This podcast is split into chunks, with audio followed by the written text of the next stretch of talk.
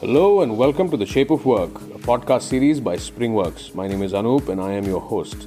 Each week, we'll be talking to top people managers across the world on the future of work and how it's shaping our workplace. So sit back and get ready to find out more from these movers and shakers as we have a no holds barred, anything goes conversation with them about their journey, their insights, their thoughts, and most importantly, their ideas and vision for the workplace of the future. Join in on the conversation, leave a comment, and don't forget to hit that subscribe button.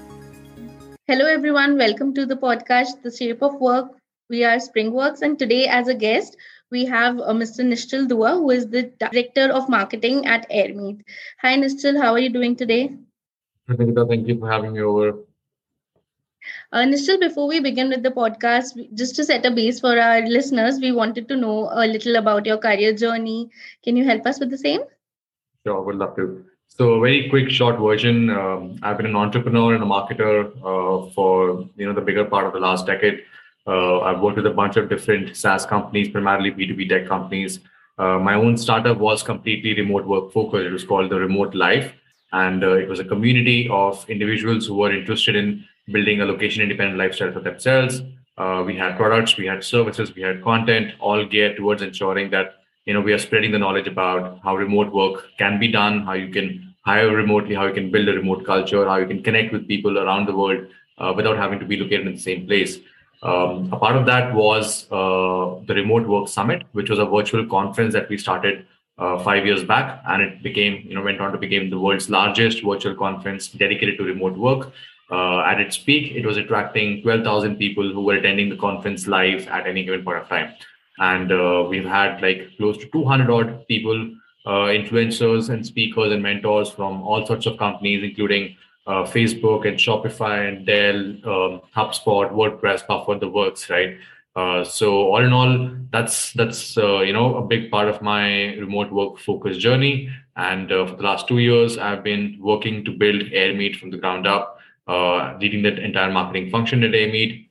At airmeet we ensure that you know we are building a super immersive engaging platform that helps you conduct webinars and events to bring your entire community and your customers closer together right so a part of what we do here is to ensure that uh, if you have uh, a large segment of uh, prospects that you're trying to re-engage accelerate uh, then the kind of immersive experiences that airmeet offers it really helps you uh, build that brand authority with them re-engage them uh, and move your prospects down the pipeline to make them into customers so yes, that's that's a big part of what I do right now. That is amazing. Thank you for sharing, Nishchal. So, since we're already talking about, you know, remote and how the pandemic has affected everyone and people are right now going remote, I wanted to talk to you about the practices that we are focusing on right now. You know, post-pandemic workplaces are no longer the traditional cubicles and the office spaces we had. Now the companies they are going remote. Do you think there will be a position for head of remote first that can come as an addition to any team? 100%. I think uh, it's no longer a question of should it be happening or not. It's already happening to a huge extent.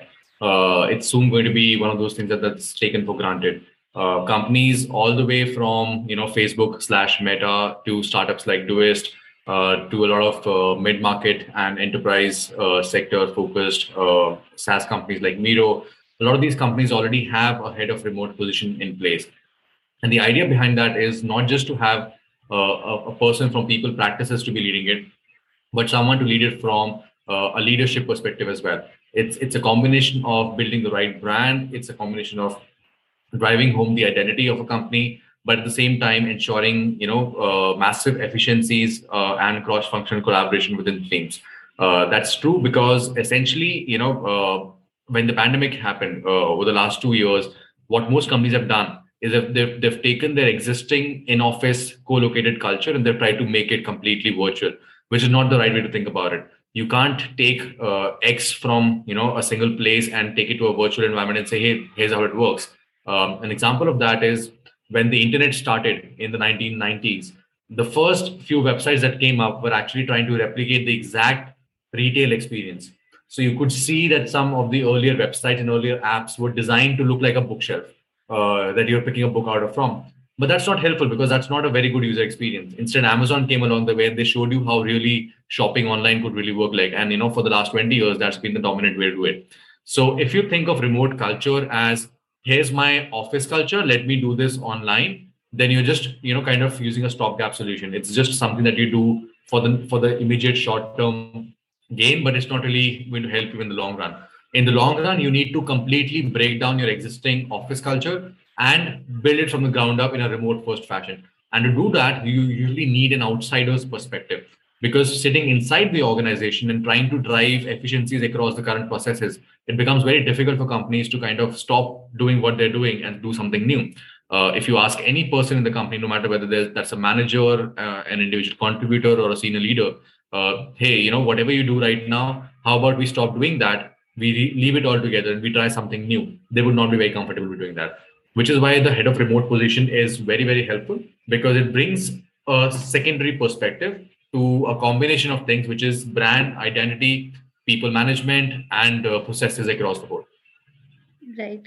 So when we are talking about, you know, the success that a community can build, there was one interview where you had quoted that organizations and products which are able to build a successful community often transform into cults with uh, you know loyal following that cannot be brought or acquired easily to replicate by customers or competitors can you tell us some of the key metrics an organization should keep in mind when curating such a wholesome culture See, uh, the very first thing is when you're trying to build a community, an obsessive amount of focus on metrics is a sure short way of failing. So if you think that, you know, let me start building a community with a great culture, but let me first put some metrics in place on how I'm going to evaluate it, it's not going to work out very easily for you. And a simple reason for that is that's how people really work. Uh, people are not numbers. People are a combination of stories and experiences and ideas and goals, right? And you can't really put a number on measuring it. So, for example, you can always come back and say, you know, uh, we have X number of users who pay us Y amount of money, but how much do they really love you? how much do they really care about you? Those are factors that you can try and measure from different metrics but you cannot always put a defined metric around it. So the more leaders try to measure community and the more they try to put a metric on you know should i measure community growth? Should i measure how much revenue my community makes? Should i measure you know uh, how healthy my community really is the more they try to do it the more they, they might end up failing in doing that uh, instead there are a couple of other ways that you can think about community the number one thing is that a community, successful community, requires a common sense of identity. They need to feel like they belong together, that they have common passions, common goals, common paths. I'll only join a community if I feel that I can relate to the people who are a part of that community. If I feel that their beliefs, my beliefs, their end goals, and my end goals are kind of aligned in one with the other. So, common sense of identity is the number one thing that a, that a successful community needs. Number two, it needs to be healthy. And what health really means is how engaging that community really is, how positive the vibes or the feedback within the community really is. Again, you will notice that a lot of these things that I'm talking about right now, they're not accurately measurable through a certain metric, right? Uh, there's all sorts of ways to do this. You can have an NPS score around it. You can do uh, quarterly or half yearly surveys of your community and see, you know, how much happy they are, what kind of feedback are they giving to you. But more importantly, uh, you need to ensure that there is healthy conversation and engagement going on within the community uh, there's also a stage of the community where it becomes self-sufficient. That stage is very important for any community to achieve because what it really means is that the community now has taken a life of its own. It no longer requires you, the company, the brand marketer, the community manager to be present in the community. People start talking amongst themselves. They start creating new, new posts, new threads, new forums. They start helping each other. Community self support becomes a massive uh, push as well. So if you see, uh, you know, a part of this community is asking questions about your product, and the community itself is answering those questions, you don't need a customer su- success or customer support team anymore. That's that's a measure of a successful, healthy, engaging community. At the same time, if you're getting constant feedback on what your you, your product can do better, how you can do better uh, integrations, better feature development, better uh, you know kind of rollout or activation of these features if the community is giving you active feedback that's another sign that they're very involved with what you are doing right so there are all sorts of ways that you could probably measure it but putting a very well defined revenue sort of a metric to it is not the best approach. You can measure the health through how engaging the community is how happy they are how much feedback they're getting how many queries are they resolving amongst themselves. So if in a month a thousand questions are asked about your product and they're answered by the community that's a good amount of you know uh, savings on your end as well because those questions were not answered by any of the customer success uh, reps on your side so i would say look at it from a soft metric perspective instead of a very hard revenue metric since we are already talking about the engagement and communication among the community there are companies who want to raise you know team communications and engagements as well on a higher level while keeping the business afloat this has created demand for simpler, cost effective, dependable solution that can be implemented quickly. Now, in your opinion, what are the key strategies companies could use to keep the remote workforce together and with the same frequency? Keeping people together and keeping them on, uh, it starts and it ends with transparency. It's it's all about radical transparency it's easier said than done. It's extremely, extremely difficult for most organizations, most leaders, and most managers to implement transparency because we all have lots of doubts and questions and you know concerns regarding should I be sharing this publicly or not? If I share this, will it get get out and will it go out to my my competitors? Uh, and you know how will this be misread, misunderstood? At the same time, do I need to really talk about this openly? Or should I keep it to myself?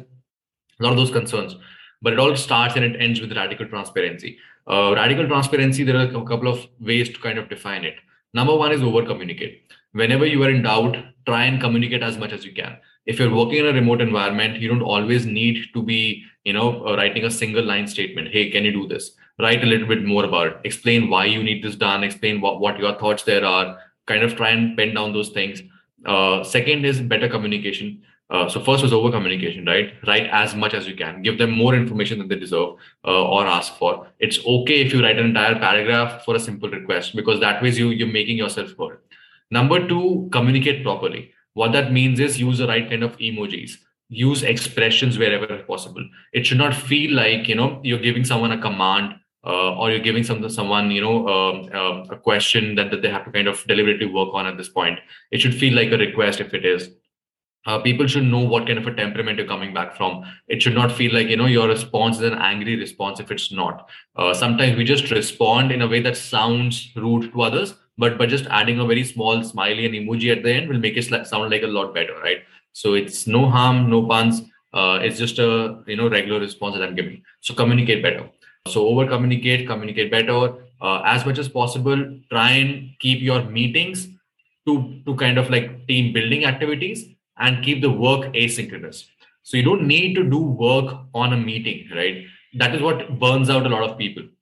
If you're doing Zoom meetings to get together face to face and then do the work, somewhere you're not being as efficient as you can. Why don't you do asynchronous work and then use the team meeting opportunity uh, to actually build that build that relationship and transparency uh, and bring people on the same frequency? So for, an example of that is, uh, let's say we are working on a project uh, my team would create the project document on Google Docs or anywhere else. Uh, they would share the link with me. I will add my comments on it at my own time. It could be in the early morning, afternoon, late in the evening, whenever I'm comfortable. I'll add my comments. They will add their comments. We'll have the entire discussion. Once it's all done, we'll then have a joint small meeting. We'll just get over what our learnings were, what our thoughts really are, and then you know if we're all good, we'll we'll get it moving. So instead of taking five meetings to do the same project, we did it asynchronously, which keeps the pressure low on everyone. People don't feel the need to jump on a Zoom call every 15, 20 minutes. They don't think that, you know, out of an eight hour workday, I'm spending six hours on Zoom calls only. Right. So that's that's another very good practice. Uh, what more can be done uh, to kind of ensure that the remote workforce comes together is to have a cadence of uh, weekly or monthly one-on-ones, check-ins, uh, skip level check-ins as well so so that you know team members can skip their managers and meet the manager of the manager right? Uh, that allows for constant feedback to flow in because in a remote environment you don't know uh, should i be uh, reaching beyond my manager or not? So have those skip level meetings. Town halls are very important. Have functional town halls and company wide town halls. So at Airmeet, we have at least one to two uh, you know functional town halls every month and at least one to two company wide uh, town halls every month that ensures that we we over communicate and we kind of bring everyone together. We share the big news right? Uh, most importantly celebrate wins as much as you can. Nothing boosts a remote team's morale than celebrating wins together. You won a new client. It was a big project. You delivered something great on engineering side. Launched a new feature. Talk about it openly with your team. Go out as much as possible and you know share that good news with the team because that that's how you know everyone will feel a lot more involved with what the company is doing that completely makes sense. You know when we are over communicating when we are trying to see what the other person is going through we try to build the company in terms of empathy as well. Now when we're talking about empathy building at both management and team levels it is of paramount importance while emotionally securing employees amidst you know rapid changes at the workflows. And uh, this can also help create a culture of trust and ownership what methods when deployed fast and well may lead to powerful outcomes in creating culture of belongingness as per you? Um, lots of initiatives to be honest. Uh, i've seen some companies get really really innovative with these things. Uh, i'll just talk about what we do at Airmeet and you know some suggestions from our learnings here. Uh, number one is definitely having uh, you know company-wide subgroups or sub-channels for hobbies and passion interest and you know things that people are generally interested in uh, so that people can engage with each other on something other than work. For example, we have a book uh, reading club. We have, uh, you know, a pet owners club uh, where people just share their pictures of it, their dogs and their cats. Uh, we have a personal finance club where people discuss all sorts of things from stock market to IPOs and cryptocurrencies in the works. Uh, we have, you know, uh, a Punjabis in the house club uh, where people get together and just talk about their common interests. So we have a poker uh, club as well, uh, where occasionally, you know, uh, at least I think alternate Fridays, there's a poker game that's organized and people join in for that. So that just makes sure that you know people are connecting with each other for for a lot more than just work, right? So having those sub groups or sub channels is very important. Also, it needs to be driven as an activity by uh, by the people management team, right? It, it won't happen on its own. Secondly, is you know uh, having constant uh, HR driven surveys and check-ins for uh, employee happiness, employee burnout, mental stress, their growth, their learning, and they're all different, right?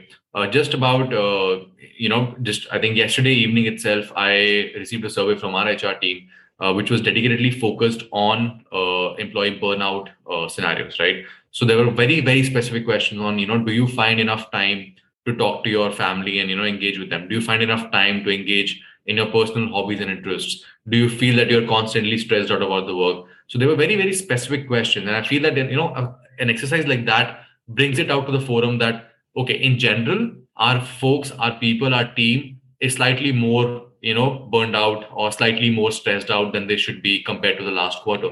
And what do we do to help fix that, right? So having those constant check-ins itself make people feel that, you know, at least you care. You care enough to ask. Whether it gets fixed or not is a secondary conversation right? But at least you're checking in and you're asking those kind of questions right? Um, a third thing is that you know having a team building allowance of sorts uh, which is given out to managers so that they can have at least one week one per week or you know one per month uh, team activity which is purely you know uh, fun in nature right? So for example we have a monthly allowance. Uh, the idea is that you know once a month uh, the team gets together for a friday lunch. Uh, we've got like a 30 45 minute session uh, where we all order lunch on the house on the company's bill and uh, we just sit down we we just chat about random things and you know uh, we order pizzas or biryanis or whatever anyone's interested in right? So monthly team building allowance of sorts kind of just uh, keeps the things moving in that direction as well. Um, at the same time i feel for some companies again it's it's a major leadership decision to what extent you want to promote leadership or transparency uh, you could have the option of allowing folks to ask questions anonymously. Uh, so we have one, you know, on our Slack uh, account, we have one channel where anonymous posts are allowed. Uh, it does tend to get misused at times, but more often than not, it allows people to ask very honest, brutal questions and feedback uh, on things that they would have otherwise, you know, not been able to ask. Uh, so I would say that you know, even if 20% of the times that anonymous feature is misused, at least 80% of the times people who ask those questions they feel a lot more relieved because they were not able to ask those questions uh, you know directly. And they could use the anonymous feature to ask those questions directly to the leadership. So they could ask questions to any of their managers they can ask questions uh, to the hr to the uh, founders to the to the executives to the managers to the leaders anyone at all right? So that that anonymous capability uh, it, it, it's very important for people to feel like you know they have uh, a place where they can voice out their concerns without any repercussions. Right. it's very important to actually communicate what is going on even for the employees you know when you're working there are something that might bother you so now as we are entering you know the extended era of the remote work certain challenges have come in the forefront foremost among which is the issue of the performance evaluation of remote workers with hybrid working and staggered shift on the rise organizations need to upgrade the way they evaluate office based and the remote based performances. In your view what are the major challenges that the employers face when evaluating such remote employees and the ways in which they can overcome them? Uh, performance evaluation is often the biggest concern that most people have uh, both employees and uh, managers and hr hr uh, professionals uh, primarily because in an office environment we often resort to a lot of subjective reasons to give uh, appraisals and performance review. Uh, in, in, an office location, we see who's more presentable, who's more communicative, uh, who do I see more in my office, who, who do I see taking part in a lot of activities. Uh, so, you know, it, it creates a, a mental bias of sorts. Uh, no matter how much we try to avoid it, it's still there. Somewhere or the other, if you genuinely see and like a person, you are more likely to kind of reward them compared to someone who's probably doing a great job but is not as visible. Remote work takes it all away. Number one, it makes everything a lot more subject uh, objective, right? It makes everything very much clearly driven by OKRs. That's the number one suggestion I have uh, on this question. Uh, to ensure better performance reviews and appraisals, the company needs to publish its OKRs. The company can no longer say that, you know, let me talk about uh, what you did and what your achievements were it has to come from the top down. Uh, leaders need to publish their key objectives. It needs to drill down to each and each key result for each function, for each manager, senior manager, executives, and associates. So each person needs to have that top down key result in front of them. That's number one. If people know what they're supposed to be working towards, they're more likely to be able to achieve their goals. And at the same time, their, their review process will be a lot uh, easier. Number two, you have to give a lot more weightage. Compared to the co-located office you have to give a lot more weightage to communication skills collaboration skills personal discipline motivation and a cultural fit. It was not as true in you know the pre-pandemic world as it is now. And a big part of the you know reason why we say that we are seeing the great resignation and we are seeing you know lots of uh, people switching roles and there's a massive gap in demand and supply of talent it's happening because earlier we were still okay with you know bringing on board folks who have who have got the functional skills and knowledge but they may not be great cultural fits. But in the remote first ecosystem not having a cultural fit will completely destroy your workflow. Because no matter how amazing you are at your job if you're not able to communicate your thoughts in a, in a, in a remote fashion if you're not able to collaborate with people without sitting in front of them if you're not able to have a negotiation or meeting uh, without having a whiteboard in front of you you're not going to be you know very successful at your role. At the same time you might just become a blocker for the rest of the people to, to do their job as well. Which is why you know there's a massive crunch in the market uh, because most companies are now looking to hire not just for functional skills but also for soft skills which includes better communication better collaboration uh, better discipline right? Uh, this is no longer a 9 to 5 job. People are not coming at 9 a.m in the office and leaving at 5 and they're not sitting there the whole day, which ensures that they get the job done. Now they're at home with no uh, visibility to the managers of what they're doing. So companies need to, you know, kind of a uh, acclimatize their managers to the fact and the reality that you do not need to constantly oversee what your employees are doing. You need to kind of have enough trust and give them ownership. But at the same time, you need to hire people who have that sense of ownership. Because if I'm not asking you what you're up to for at least the next seven days, you should still be working on what your key role, key job is, right? Uh, so those kind of things really make sure that you know the, the entire culture is more geared towards the remote first fashion, and it's not really just a office culture that's brought uh, to a virtual platform. That completely makes sense. Uh, that was a really insightful session I had with you, Nishchal. I'm sure a lot of listeners uh, were able to understand what they need to implement again. And uh, Thank you so much for joining in for the podcast. And we would love to host more such podcasts with you in the future, Nishchal. Same here, Nikita. Uh, it was interesting and uh, good chat for sure. Thank you.